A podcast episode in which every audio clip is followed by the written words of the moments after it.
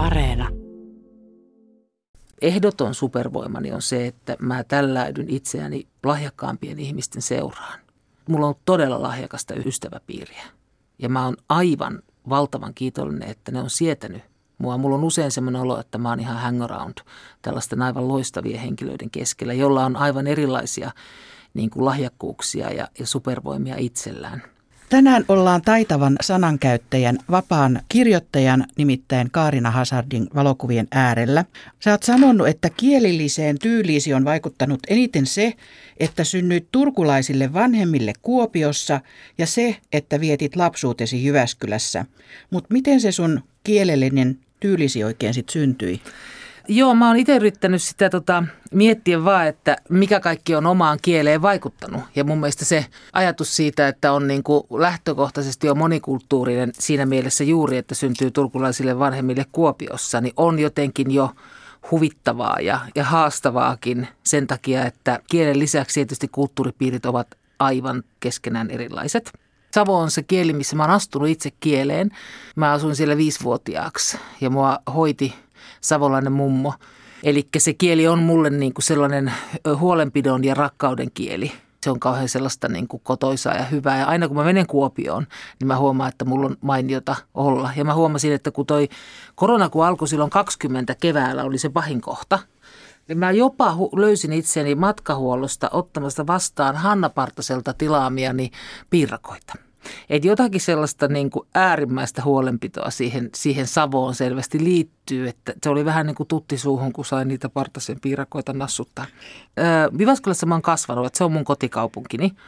Ja siellähän sanotaan, että se kieli on aika niin kuin, no mä tiedä puhdasta, mutta ei ainakaan niin kuin siinä ei ole sellaista selvää aksenttia. Siinä on tietty melodiansa, joka tietysti siihen on vaikuttanut, mutta en mä tiedä loppujen lopuksi, että onko tuommoisilla asioilla niin paljon merkitystä, kun mä haluaisin niihin lukea. Se, että mistä kielellinen tyyli on syntynyt, niin mulle aavistustakaan varmaan siis kaiken puhumani ja lukemani perusteella. Ja tietenkin siihen sitten aina liittyy se, että minkälainen ihminen on, minkälaisilla aivoilla ja neurosysteemeillä se on varustettu ja minkälaisella temperamentilla. Et varmaan siitä. Sitä omaa tyyliä hän ei mitenkään näe itse. Että toinenhan voi sanoa, että, että, että sulla on jonkunlainen tyyli. Itsehän luulee vaan kirjoittavansa. Tässä ensimmäisessä kuvassasi, niin Kaarina Hazard, sä oot hurmaava yksivuotias – Tepastelet siinä pitkässä ruohikossa kohti kameraa ihanassa mekossa, vaaleissa sukkahousuissa ja punainen hattu päässä. Ilmees on aika päättäväinen ja takana näkyy olevan auto Morris Mini ja punaisen tiilinavetan seinää, niin mihin hetkeen tämä kuva oikein liittyy? Tämän täytyy olla alkukesää ehkä tai kesää ja taustalla on perheemme silloinen auto, joka oli hyvin yleinen auto. Tuommoisella autolla monet muutkin perheet vaelsi ympäri Suomea tuolloin. Että toi, toi taisi olla sellainen niin kuin volkkari lisäksi semmoinen, semmoinen yleinen perheauto. Ja tietenkin niin kuin nykykatsannossa naurattaa se, että kun se on semmoisen Matchbox-auton kokoinen suurin piirtein, että miten maailmassa porukka on mahtunut tonne plus porukan kaikki tavarat. Tietenkin isä ja äiti poltti tupakkaa etupenkillä ja lapset oli takana. Niin kuin siihen maailman aikaan oli tapana. Ja tämä kuva on mun isoäitini synnyinkodista Ylä-Savosta – ja siinä näkyy aikakaudelle tyypillinen tuollainen navetan seinä, niin kuin jo tyhjennyt navetta. Eli siellä ei enää tollon ollut eläimiä. Joka tapauksessa oli semmoinen suuri vanha maalaistalo, joka oli tietenkin kaupunkilaislapselle laaja ja jännittävä. Ja pieni lapsihan rakastaa seuraa, että parastahan siellä oli se, että sinne tuli aina uusia ihmisiä, joita sä et tuntenut, mutta muut näytti tuntevan. Ja sitä kautta sitten tutustuit heihin. Minkälaista maalaiselämää te vietitte tuolla täysin joutilasta. Kyllä sinne niin kuin tuli ihmiset, opettajat ja muut virkamiehet niin, niin kesäksi lepäämään sen, minkä tulivat. Ja sitten mä muistan, että varsinkin isälle se oli hyvin rakas paikka ja, ja se menee sillä tavalla, että kun, kun isä voi hyvin, niin sitten lapsi voi hyvin. Että siitä tuli sitten mullekin hirveän rakas paikka. Oliko tämä isän äiti tai joku muu tästä suvusta sit sulle semmoinen merkityksellinen henkilö? Kyllähän jotkut ja jotkut hetket on jäänyt mieleen, jotkut, jotkut jotenkin ihmisten reaktiot jää mieleen sellaisena niin kuin erityisinä tai rakkaina. Mutta lähinnähän tuollaiselle pienelle jää, jää mieleen siis kissanpennut, mitkä oli tietenkin parasta. Sun isäsi oli pappisperheen nuorin korkeakoulutettu kaupunkilainen ja äitisi oli niin ikään kaupunkilainen, niin Minkälaisessa perheessä sä kasvoit? Mä kasvoin sellaisessa, ei ollut virkamiesperhe, mutta ehkä niin kuin tavallaan settingiltään suurin piirtein jotakin sellaista. Siis sellaisessa perheessä, missä oli isä ja äiti ja, ja kaksi lasta. Et hyvin sellaisessa tavanmukaisessa perheessä, joka muutti isän töiden perässä niin kuin silloin oli tapana tehdä. No tuota, saitko sä kotoa Kaarina Hazard jotakin sellaisia elämänohjeita tai neuvoja, joita sä olet noudattanut ja antanut sitten eteenpäin elämässäsi? Totta kai kaikki ihmiset kotoaan saa neuvoja. Ne ei välttämättä ole, ole tietenkään mitään verbaalisia, vaan ne on, ne on joitakin valintoja, mitä ihmiset tekee. Joitakin ihailee ja joitakin jostakin vannoo, että minä en koskaan tee noin. Minkälainen lapsi Kaarina oli pienenä? Mä opin kauhean varhaan lukemaan ja se on vaikuttanut mun elämääni. Mä en ollenkaan tiedä, onko se hyvä asia. Mä opin neljävuotiaana lukemaan ja se oli niin yllätys mun, mun sedälleni se hetki. Hän on joskus, joskus sitä tota, ollut pahoillaan siitä tilanteesta, että kun hän mun kanssa leikki niin kuin kirjaimilla ja liitutaululla ja sitten yhtäkkiä mä luin siitä, niin hän säikähti niin paljon, että hän lähti huoneesta ja sulki oven perässään kiinni ja jätti mut yksin siihen. Hän vaan niin kuin säikähti sitä, koska hän, hänelle ei ole tullut mieleenkään, että nelivuotias vielä voisi osata.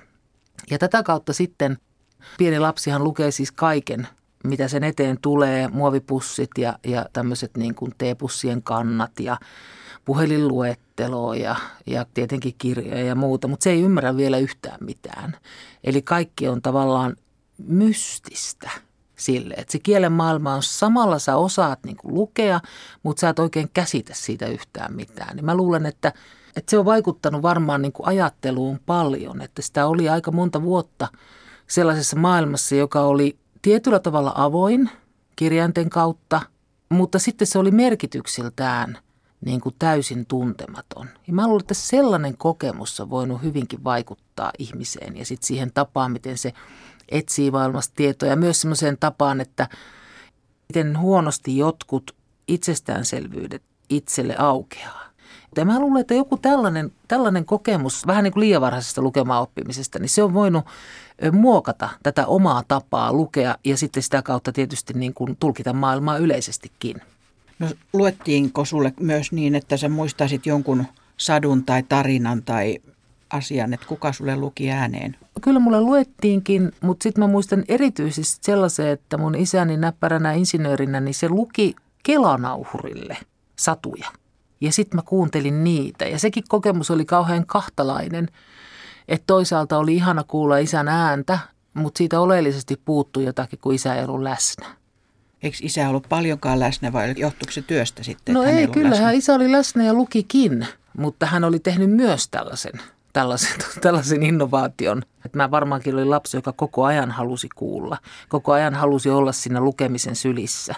Mä luulen niin äänen lukemisessa on jotakin edelleen aivan satumaista. Entäs sitten äidinkielen tunnit? Minkälainen aineiden kirjoittaja sä olit koulussa? No tota, mä olin koulussa. Mä, mä oon varmaan ollut jotenkin sietämätön. Mä muistan, että oli aivan järkyttäviä riitoja sen äidinkielen opettajan kanssa. Ja siihen liittyi jotain sellaista, että, että kun annettiin näitä, näitä aiheita, että kesäloman ja, ja ongella ja muuta, niin mä olin, mä olin hirveän närkästynyt niistä latteuksista, mistä meidän oletettiin kirjoittavan. Ja tämäkin varmaan liittyy siihen, että on niin pienenä jo alkanut lukea. Ja mä luulin, että okei, että tämä on niin kuin ikuinen ongelma, että, että, että koskaan kielen kautta ei tule mitään yhteyttä maailmaan, koska tota, saa pelkästään moitteita. Ja tämä oli mun niin kuin kokemus äidinkielestä, mutta sitten meillä vaihtui äidinkielen opettaja. Ja se uusi äidinkielen opettaja sitten hyvin syvällisellä tavalla muutti mun koko elämäni, musta tuntuu. Koska tota, hän oli sellainen, kun hän tuli ja sitten meillä oli joku aine. Ja muistan, että siinä oli joku kaunokirjallinen, että se oli niin kuin novellityyppinen, mitä, mitä me kirjoitettiin. Ja, ja siinä ensimmäisessä aineessa, jonka hän mulle palautti, siinä oli 16 pilkkuvirhettä ja hän antoi mulle siitä kympin. Niin se oli semmoinen kokemus, mikä heillä otti niin kuin ihan kokonaan – mun käsitykset vähän niin kuin kaikesta. Siis ihan siitä, että millä tällä maailmassa pärjätään ja, ja minkälaisia vapauksia voi, on mahdollista ottaa. Siis hänen, nimenomaan se opettaja voi ottaa tollaisia vapauksia. Et se oli sellainen ihan niin kuin käänteen tekevä kokemus ja, ja meistä tulikin sitten aika läheiset, että kyllä mä oon sitä mieltä, että kiitos vaan Paula Kalliola, että kyllä sä monella tavalla pelastit mun henkeni niinä yläasteen vuosina. Tämä toinen valokuvasi on tämmöinen hieno ajankuva 80-luvun alusta. Kyseessä on mustavalkoinen teinikuva sinusta. Sä katsot siinä suoraan kameraan pitkän otsatukan alta ja pyöreiden silmälasien takaa. Ja sun selkäs takana on siinä levysoitin ja kirjoituskone, niin missä tämä kuva on otettu ja kuka sen on mahtanut ottaa? Mä luulen, että mä oon tuossa ehkä 15. Sitä kuka tämän kuvan on ottanut, niin siitä mulle aavistustakaan. Tuollaista elämä oli silloin, että tota, 80-luvun ihan alussa, että tota, kuunneltiin levyjä levysoittimella ja, ja sitten tosiaan ö, kirjoittiin tuommoisella kirjoituskoneella. Ja toi kirjoituskonehan on tuossa, se oli varmaan jo mun omani – Siinä oli semmoinen, että mun äitini, joka, oli, joka toimi vientisihteerinä, niin hän toi usein viikonlopuksi töitä kotiin. Silloin puhtaaksi kirjoitettiin asioita, että oli konsepteja, ja oli tehty korjauksia ja sitten aina lopullisesti puhtaaksi kirjoitettiin kirjeenvaihto ennen kuin se lähetettiin jonnekin. Niin mä opin hirveän pienenä siinä äidin rinnalla kymmensormin järjestelmän ja mä oon kyllä siitä taidosta todella kiitollinen. Se harvalla nykyään enää on. Mä luulen, että tietokoneella kun on alkanut kirjoittaa, niin se ei niinku ruoki sitä – sitä asiaa, mutta tuollainen vähän painavampi kone kuin se oli, niin, niin se kyllä tota, kannusti opettelemaan sen. Mä muistan, että ensimmäisiä asioita varmaan, mitä on kirjoittanut, on esimerkiksi niin laulun sanoja, koska lauluthan silloin piti nauhoittaa C-kasetille radiosta ja sitten sen jälkeen panna aina, kun kuunteli sitä, jos halusi kirjoittaa ne sanat, niin pausenäppäimellä välillä ja sitten kirjoittaa. Että kyllä niin kuin ton tyyppinen Biisin sanat tekivät teinikaarinaan vaikutuksen niin kuin biisin sanat teini-ikäisiin tapaavat tehdä. Minkälainen teini sä olit, Kaarina? Mä luulen, että mä olin aika itsenäinen teini. Ystäväpiiri oli, oli tota, en tiedä miten laaja se oli, mutta ainakin se oli hyvin syvä. Oliko tämä kirjoittamiseen paneutuminen sitten alkujaan oikein semmoinen tietoinen ammatinvalinta vai onnenkantamoinen? Ei se ole ikinä ollut mikään valinta. En mä ole tehnyt elämässäni mitään valintoja. Musta tuntuu, että on aina mennyt siitä, mistä on päässyt ja mitä on eteen tullut. Mutta kyllä mä muistan jotain. Mä oon tollonkin jo kyllä kirjoittanut, mutta teatteria mä harrastin teininä. Se oli varmaan tärkeämpää kuin kirjoittaminen. Mä luulen, että lukeminen ja teatteriharrastaminen oli silloin kaikkein tärkeintä. Miten sä harrastit teatteria? Mä olin erilaisissa harrastajateattereissa, näyttelin. Ja tota, myös opiskeluaikanakin sitä tein – että se oli varmaan se. Ja sitten se kirjoittaminen alkoi vaan sillä että, että joku taisi pyytää kolumnin tapasta, niin sitten sitä rupesi tekemään ja sitten niin kuin sitähän opiskellessa ottaa niitä duuneja, mitä eteen tulee. Ja se on se tie, millä on edelleen. Että yksi juttu on johtanut seuraavaan ja, ja tavallaan yksi kiinnostus aina seuraavaan ja sitten ehdoton supervoimani on se, että mä tälläydyn itseäni lahjakkaampien ihmisten seuraan mulla on todella lahjakasta ystäväpiiriä. Ja mä oon aivan valtavan kiitollinen, että ne on sietänyt mua. Mulla on usein semmoinen olo, että mä oon ihan hangaround tällaisten aivan loistavien henkilöiden keskellä, jolla on aivan erilaisia niin kuin lahjakkuuksia ja, ja supervoimia itsellään. Mutta sitä kautta työt on seurannut, että on niin kuin halunnut, enemmänkin halunnut olla joidenkin kanssa ja sitä kautta sitten niin kuin tullut joku duuni ja sitten seuraava ja sitten seuraava. Et se on ollut ihan tämmöistä – tämmöistä ihmeellistä pyörimistä eteenpäin. Että ei todellakaan minkäänlaista urasuunnittelua. No miten sä sitten aikoinaan löysit oman tekstiisi semmoisen poljennon? Kun noin sanotaan, että tyyli tai poljento tai muu, niin mä en ihan niin kuin tiedä, että mistä sä puhut. Että mä vaan kirjoitan, oli se sitten mitä tahansa. Ja, ja sitten niin kuin, mä tein kolumnia niin kauhean pitkään, että jos syy niin kuin deadlinein, merkkimäärän ja palkkion. Ja sitten jos sanotaan, että, että merkkimäärä on tämä tai tuo, niin sen jo heti vähän tietää, että kuinka monta ajatusta siinä ehtii sanoa jossain tietyssä merkkimäärässä, että siihen tulee vaan rutiini. Mutta sitten on kaikenlaisia muita kirjoittamisen lajeja, niin kuin missä musta tuntuu, että, että mä oon kovin kömpelö, mutta opin koko ajan. Mä oon nyt 56 ja, ja ei tämä niin kuin, niin kuin millään tunnu mikään tavallaan valmistuvan tässä, tässä mielessä. Että kyllä mä oon hirveän kiitollinen siitä, että mä oon esimerkiksi Leija Klemolan kanssa saanut kirjoittaa draamaa – hän on teatterin tekijä, näytelmäkirjailija itse ammatiltaan, mutta kyllä mä oon oppinut ihan hirveästi häneltä esimerkiksi. Tosiaan sä käsikirjoitit Lea Klemolan kanssa tämän draamasarjat Hopeanuolet ja Myrskyn jälkeen. Ne meni TV-sarjoina, niin minkälaista on kirjoittaa semmoisen työparin kanssa? No se on kyllä ihan mahtavaa. kaksistaan kirjoittaminen sopii mun mielestä draamaan tosi hyvin. Ja meillähän Leijan kanssa, kun me ollaan nyt tehty niin paljon jo yhdessä, niin meillähän muodostuu, niin kuin Leija on sanonut, että se on niin vähän sillä Kaarina Klemola tai Leija Hazard. Että siinä tulee sellainen yhteinen olento, joka sitä tekee, kun meillä on sellainen tapa, että me ei koskaan tehdä mitään yksin. Että me, kun me kirjoitetaan yhdessä, me kirjoitetaan vain silloin, kun me ollaan yhdessä. Niin siitä, siihen on niin kuin muodostunut sellainen, sellainen yhteinen persona ikään kuin, johon me astumme silloin, kun me työn merkeissä toisemme tapaamme. Minkälainen ystävä ja työkaveri hän muuten on? Leako? Aivan loistava.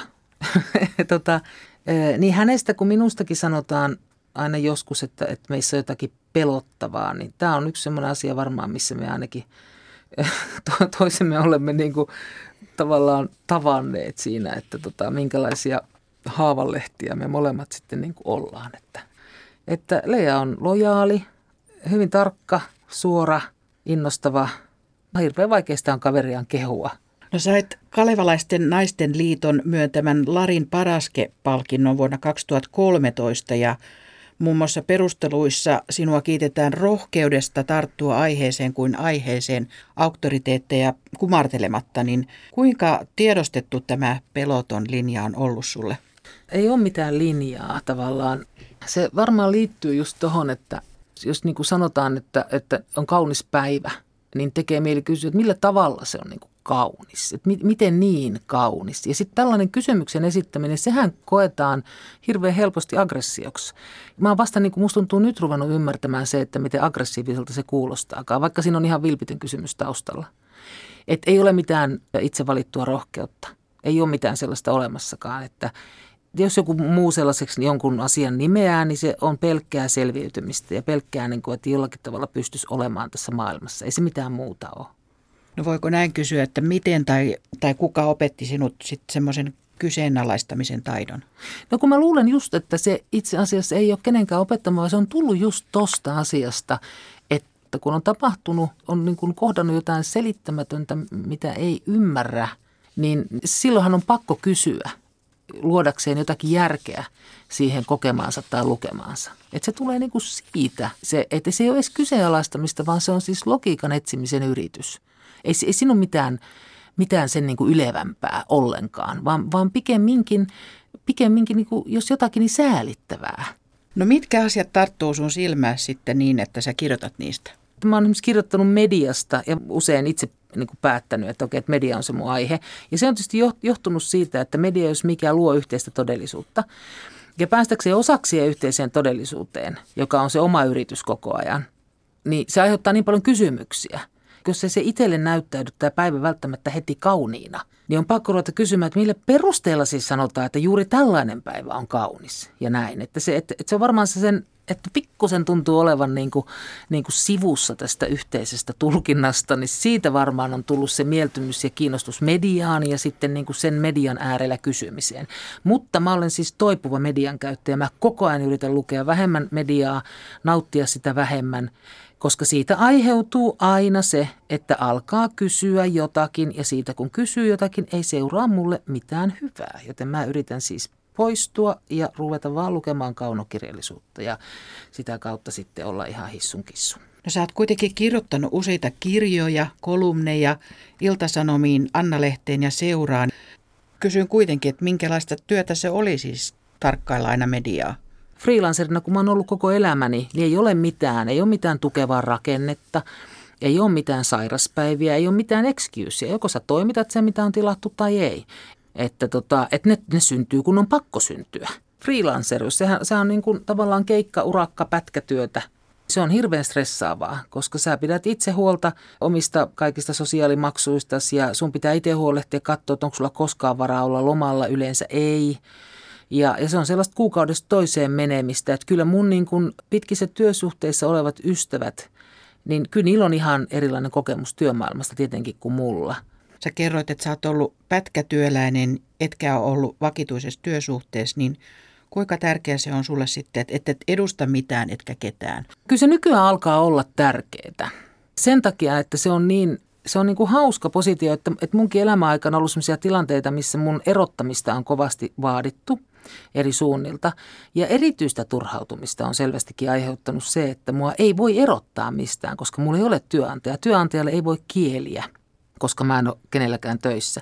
Sitten minhän siitä on tullut elämäntapa siitä vapaudesta ja sitten se on, se on niin kuin muuttunut arvokkaammaksi. Et nyt kun lapset on aikuisia, niin alkaa myös olla vapaat elatusmielessä. Voi jo huomata se, että se on oikeasti arvo eikä pelkästään pelkkää epävarmuutta, se freelance-ura.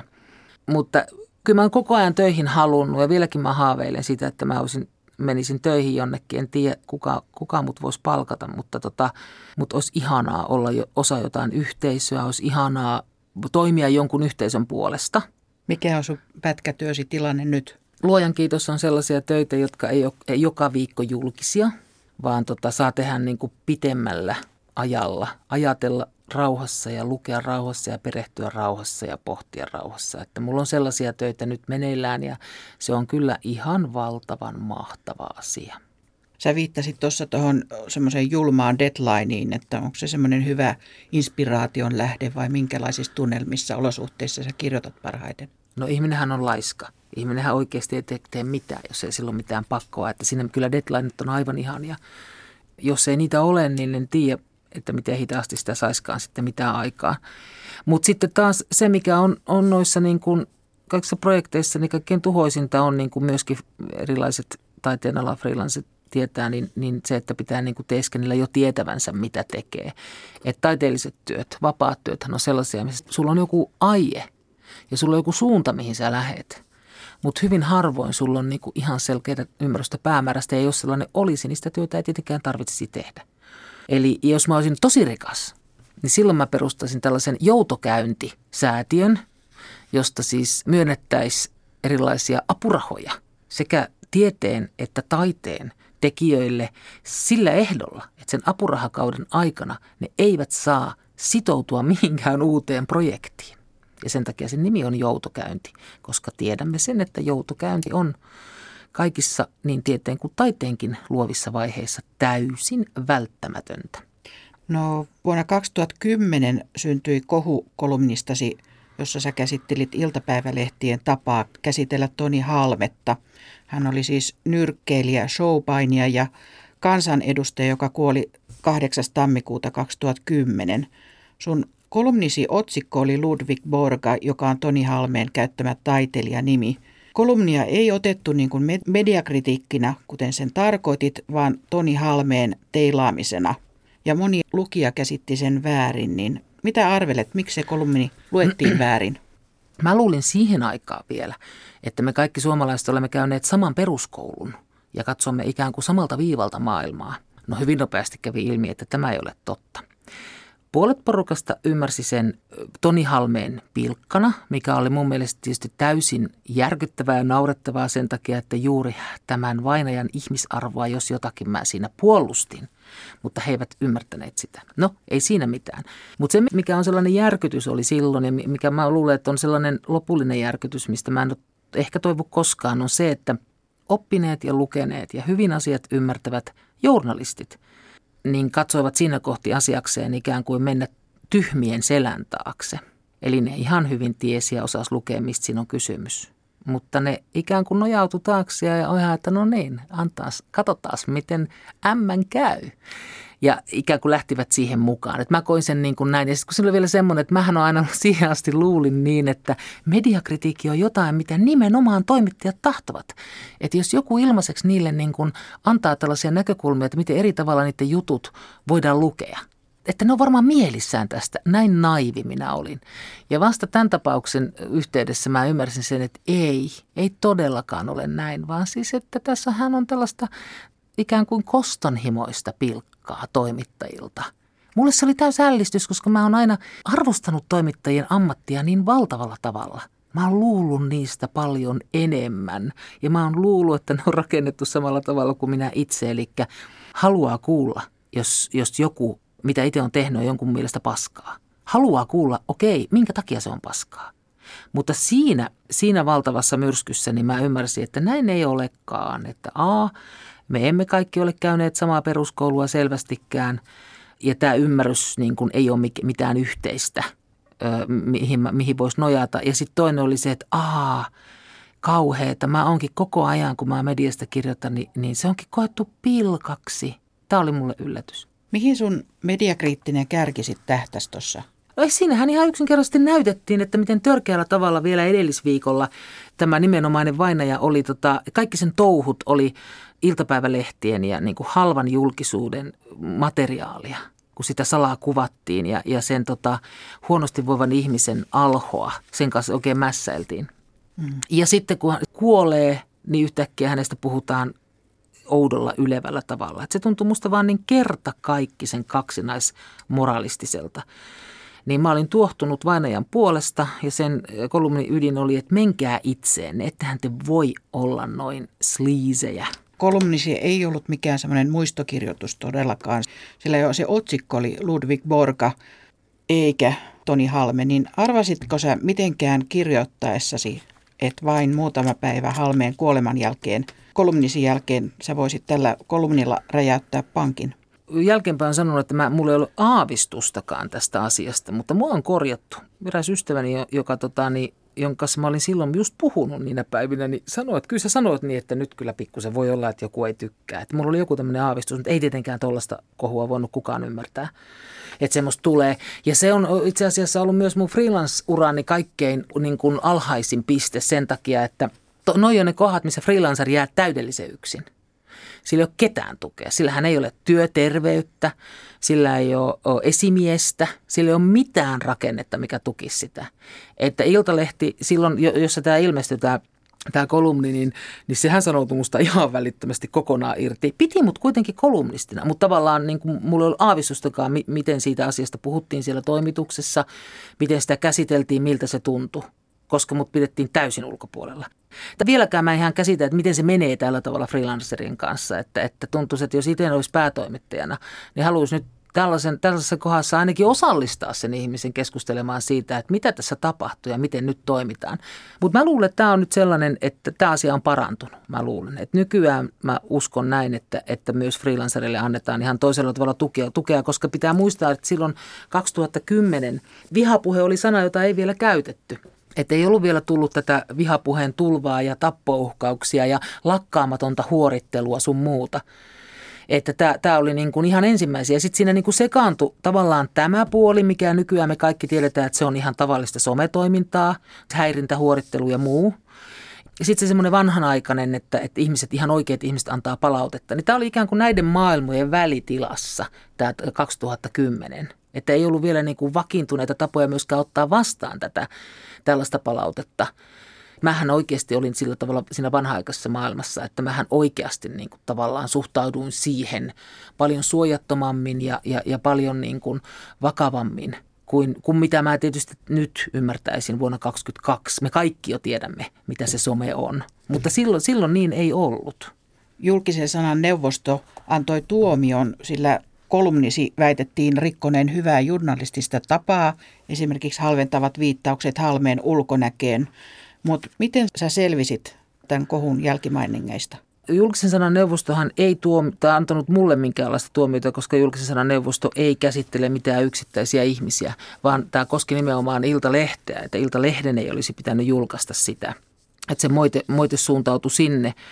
Mutta miten mä selvisin siis siitä niinkö? Mm. Huonosti. Mä en usko, että mä selviän siitä koskaan. Että mä en siitä henkilökohtaisesti mihinkään toivon, mutta, tota, mutta ei se kellekään mulle varmaan merkinnyt sen kummempaa. Ja yksi mun, mun ystäväni sanoi myöhemmin niin kuin sen, että, että, kun, että mediassa kun esiintyy, niin pitää aina ymmärtää, mihin rooliin on kaastattu, kun jonnekin menee. Ja tämä on sitten sellainen asia, mistä mä en ymmärrä niin kuin mitään. Jos on näin, että on, on pienestä asti yrittänyt käsittää mitä täällä tapahtuu ja päästä jotenkin mukaan, niin kyllä se ulkopuolelle sysäämisen kokemus oli niin jättimäinen silloin, että se on se, mistä niin kuin ei varmaan koskaan toivu. Kolmas kuvasi Kaarina Hazard, se liittyy Interrail-matkaan, jonka teit yhdessä poikaystäväsi kanssa vieläpä alaikäisenä. Tässä nostalgisessa kuvassa taitaa olla reppujen sisältö kuivumassa, kun kiviseinällä näkyy olevan vaatteita, ehkä filmikamera ja Mitäs muuta siinä on? Jos mä oikein muistan, että tämä on Nitsassa. Ja tota, se, mikä tässä kuvassa on niin miellyttävää, on siis se, että, että se tietysti muistuttaa meitä siitä 80-luvusta, että silloin käytiin Interrailillä. Ja kun mä oon kertonut näistä matkoista niin omille aikuisille lapsille, niin yksi asia, mitä he kadehtivat, niin on se, että ihmiset oli tavoittamattomissa. Et sieltähän soitettiin ehkä kerran viikossa vastapuhelu kotiin, että olen hengissä. Et sai olla täysin ikään kuin piilossa ja karussa ja, ja poissa maailmasta. Et se on se kokemus, mitä, mitä niin kuin nykynuoriso ei oikein saa.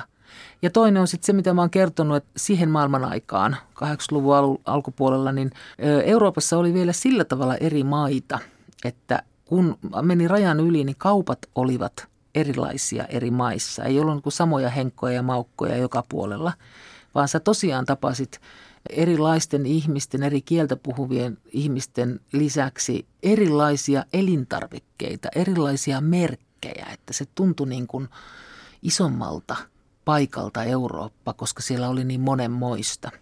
Että se oli toista maailman aikaa. Olen siellä ihan muina teineinä, varmaan jossakin nyrkipyykillä pessy ja sitten tuossa kuivatella ehkä ollaan oltu yöjunassa tai jotakin. Niin kuin sä sanoit, tuossa ei ollut puhelinta todellakaan mukana, niin oliko teillä paperinen kartta ja varmasti ehdottomasti käteistä, ei tietenkään luottokortteja alaikäisenä. Että mitä teillä oli repussa mukana? No matkasekkejähän käytettiin silloin. Matkasekkejä, jotka käyttiin sitten vaihtamassa paikalliseen valuuttaan pankissa, pankkikonttorissa. Ja tota, ei se alaikäisyys varmaan ollut se ongelma, paitsi Italiassa muistan, että missä me ei saatu yhteistä hotellihuonetta sen takia, että se poika oli, oli jo täysikäinen ja minä en ollut. Minkälainen Mutta, matka toi niin, muuten oli? Yövyykö taivasalla? Ja... Me, me nukuttiin rannoilla, me nukuttiin rautatieasemilla ja sitten erilaisissa ö, retkeilumajoissa ja joskus sitten jossain kalliimmassa hotellissa, missä oli lämmin suihku ja se oli ihanaa.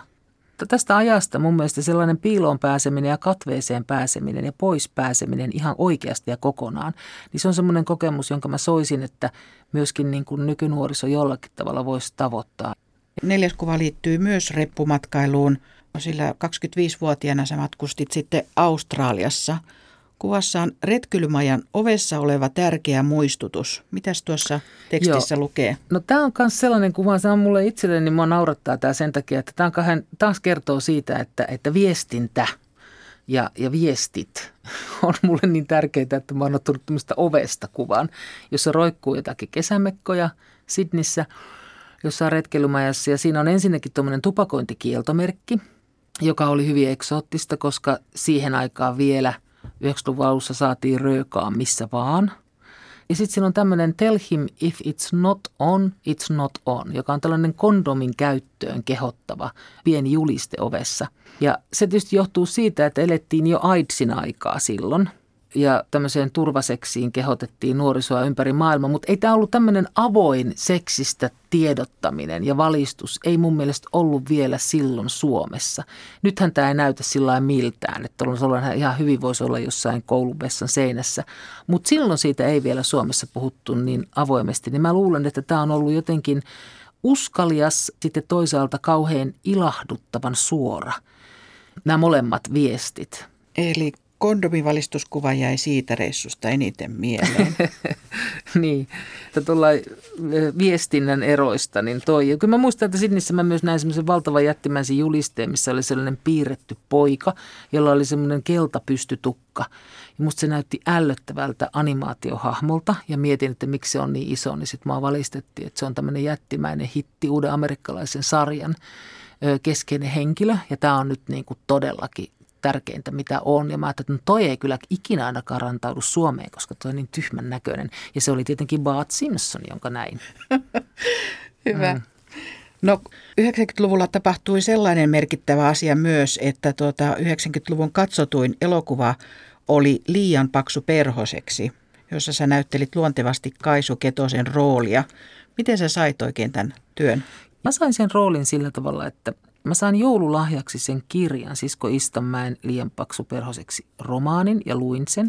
Ja sitten aika pian sen jälkeen muistaakseni, niin mä luin iltapäivälehdestä Heidi Köngäkseni, hänen haastattelunsa, jossa kerrottiin, että hän ohjaa tästä romaanista Ylelle televisioelokuvan. Ja mutta Kaisua, sitä päähenkilöesittiä, ei ole vielä löydetty. Mä sitten heti seuraavana päivänä sitten aamulla soitan Ylen keskukseen ja pyydän saada puhua Heidi Köngäksen kanssa.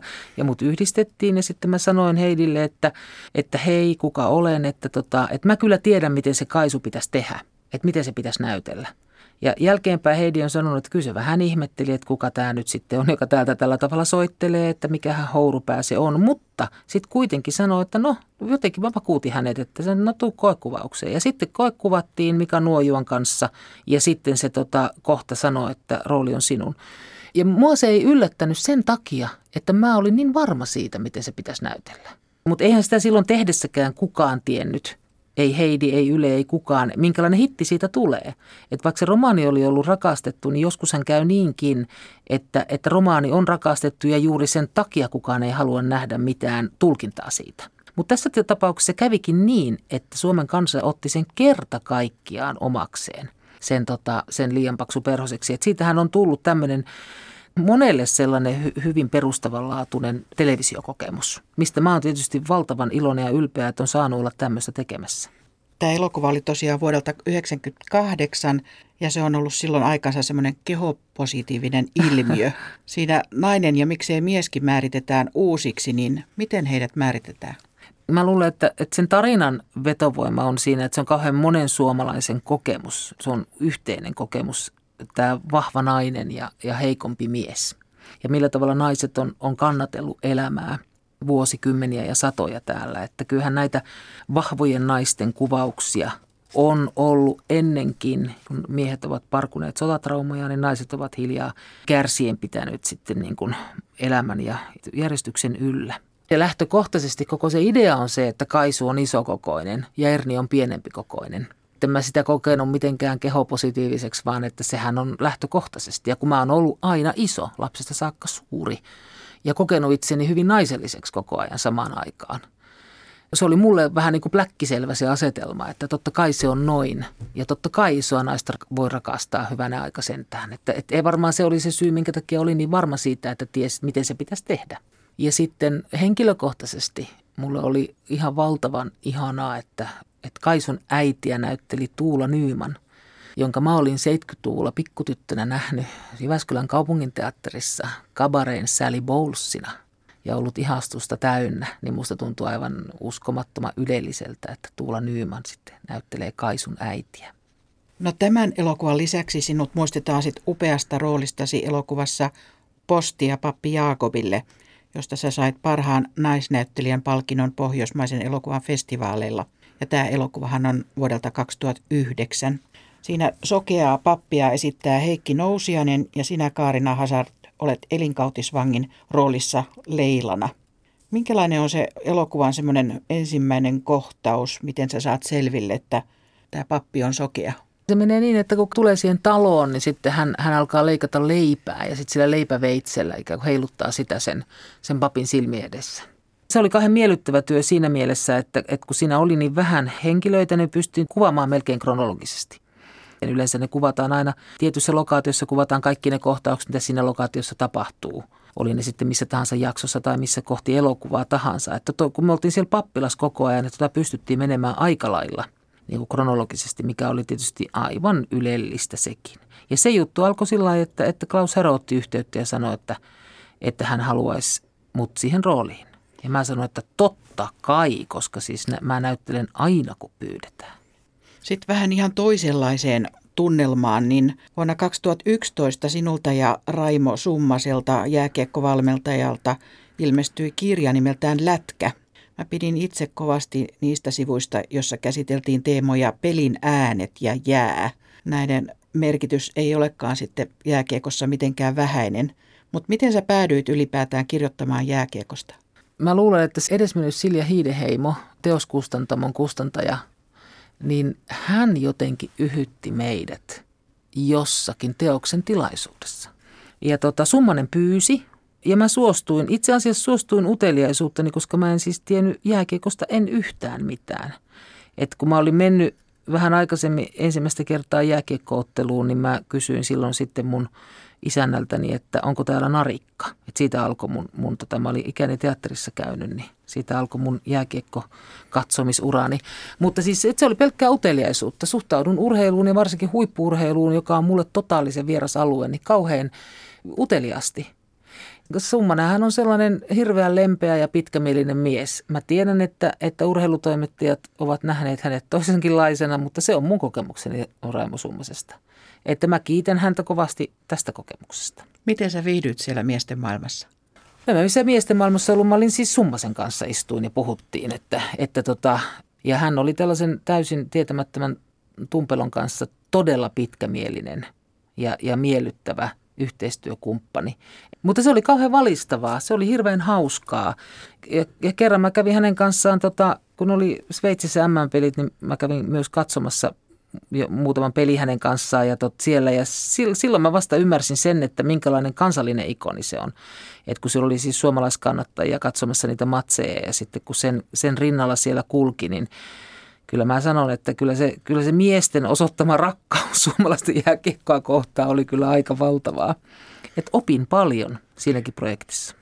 Viidennessä kuvassa on vinkeä vilkaisu takapenkille ja tällä kuvalla päästään 2000-luvulle. Mistä tässä kuvassa on oikein kysymys?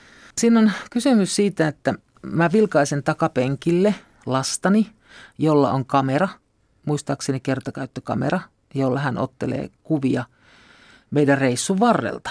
Ja tämä on mulle tämmöinen tärkeä kuva. Mä näen itse sellaisen rakkauden, mikä on tietysti täysin ainutlaatusta, mikä on se lapsen mukanaan tuoma suhde. Ja jotenkin musta tuntuu kivalta se, että mä oon ratissa – eikä mun mieheni, että, tota, että se lapsi haluaa ottaa kuvan siitä, kun äiti ajaa. Tämä on sellainen voimakkaasti sellaisen tietyn aikakauden muista. Minkälainen perhe sulla on? Mulla on kaksi aikuista lasta ja, ja sitten mä oon jäänyt leskeksi 12 vuotta sitten. Mistä tuo sun hyvä sukunimesi on peräisin? No mun edesmennyt mieheni oli Skotti. Me ehdittiin 20 vuotta melkein olla naimisissa, niin kun tajusin, että avioituessamme – mulla on mahdollisuus vaihtaa semmoisen todella päheisen nimen kuin Hazard, niin vaihdoin tietenkin heti. Minkälainen kasvattaja sä oot ollut lapsillesi? Sitä pitäisi tietenkin kysyä heiltä. Ei mitään aavistusta, että jokainen selviytyy omasta vanhemmuudestaan niin kuin parhaaksi katsoo ja aivan varmasti saa sitten myöhemmin kuulla siitä, että miten valtavilla tavoilla epäonnistuu. Karina Hazard, mistä sä saat voimaa? Silloin kun tuntuu, että omalla elämällä on jokin merkitys ja sillähän on merkitys silloin, kun – sä saat jollakin tavalla jeesata toisia. Jos sä pystyt millään tavalla olemaan siinä, kun jotkut asiat, oli ne sitten yksityisiä tai ammatillisia tai mikä tahansa muu, niin ikään kuin selviää sille toiselle ihmiselle jonkun semmoisen asian kanssa, että mistä täällä on kysymys, niin silloinhan sä koet itse elämässäsi merkitystä. Eli toiset ihmiset, mä tietysti sanoisin varmaankin näin. Entä ketä sä ihailet ja miksi? Niin Alma on mun henkinen oppaani, koska se on hahmo, minkä tietysti toivoo, että omassa nuoruudessa, oman teiniä-aikaa olisi ollut tuollaisia hahmoja paljon enemmän, että se tuntuu niin vapaalta ja omalakiselta. Ja sitten se on niin mahtavan näköinen se Alma, että kyllä mä oon monessa ollut sitä mieltä, että, että se osaa mulle kertoa, miten tätä elämää pitäisi elää. Ja sitten on tietysti kaikkia mahdollisia. Minna Kant on tietysti ikuinen, ikuinen ihailuaihe.